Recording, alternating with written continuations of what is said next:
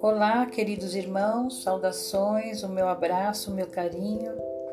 Já faz um tempinho desde o último episódio que nós aqui colocamos e hoje a nossa presença é de muita alegria, de muita gratidão, porque aproximando-se essa data em que nós lembramos do nascimento de Jesus, o nosso coração se internece e a própria atmosfera da humanidade fica diferente.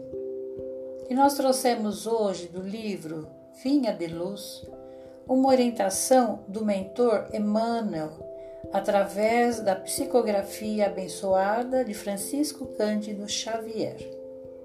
Diz assim: Brilhe vossa luz, meu amigo, no vasto caminho da terra Cada criatura procura o alimento espiritual que lhe corresponde à posição evolutiva.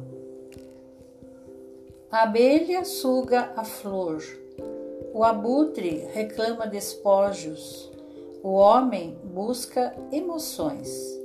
Mas, ainda mesmo no terreno das emoções, cada espírito exige tipos especiais. A sofredores inveterados, que outra coisa não demandam além do sofrimento, pessimistas que se enclausuram em nuvens negras, atendendo a propósito deliberado durante séculos. Suprem a mente de torturas contínuas e não pretendem construir senão a piedade alheia, sob a qual se comprazem. Temos os ironistas e caçadores de gargalhadas que apenas solicitam motivos para o sarcasmo de que se alimentam.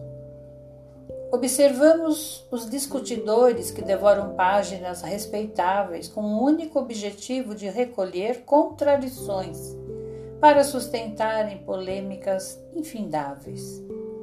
Reparamos os temperamentos enfermiços que sorvem tóxicos intelectuais através de livros menos dignos, com a incompreensível alegria de quem traga envenenado licor. Nos variados climas do mundo, há quem se nutra de tristeza, de insulamento, de prazer barato, de revolta, de conflitos, de cálculos de aflições de mentiras.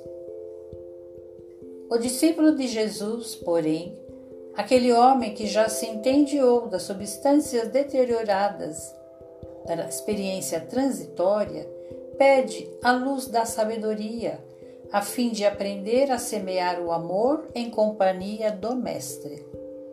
Para os companheiros que esperam a vida renovada em Cristo, famintos de claridade eterna, foram escritas as páginas deste livro despretensioso. Dentro dele não há palavras de revelação sibilina. Traduz simplesmente um esforço para que nos integremos no Evangelho, celeiro divino de nosso pão de imortalidade. Não é exortação nem profecia, é apenas convite convite ao trabalho santificante planificado no código do amor divino. Se a candeia ilumina, queimando o próprio óleo, se a lâmpada resplende, consumindo a energia de que a usina lhe oferece, ofereçamos a instrumentalidade de nossa vida aos imperativos da perfeição, para que o ensinamento do Senhor se revele por nosso intermédio, aclarando a senda de nossos semelhantes. O Evangelho é o sol da imortalidade que o Espiritismo reflete com sabedoria para a atualidade do mundo. Brilhe vossa luz, proclamou o Mestre. Procuremos brilhar, repetimos nós, Emmanuel.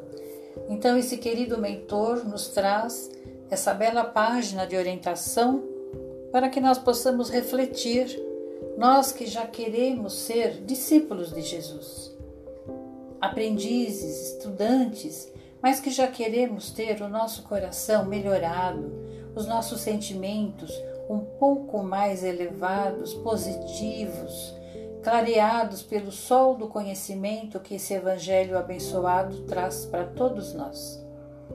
Então, neste Natal, que procuremos nos lembrar das lições recebidas durante esse ano e que possamos trazê-las no coração através da compreensão, da gratidão, da paciência e fazendo a nossa parte, fazendo o melhor que nós pudermos já com esse conhecimento que nós todos temos, nós que queremos seguir o Mestre Jesus. Então aqui nós deixamos o nosso abraço, o nosso carinho, a nossa gratidão a essa plataforma que nos acolheu, que nos aceitou, a todos aqueles que nos ouvem, um Natal de muita luz, que nós possamos nos lembrar muito mais do Mestre, das suas, dos seus ensinamentos, do que das regalias da matéria, que são agradáveis, são necessárias, mas que nós saibamos dar o valor justo às coisas do Espírito. Um grande abraço, fiquem com Deus e que o ano novo também possa trazer as luzes do amor maior. Fiquem na paz do Senhor Jesus, um Feliz Natal, muitas bênçãos, muita saúde, muita esperança, alegria nos corações. Até breve, irmãos, se Deus quiser.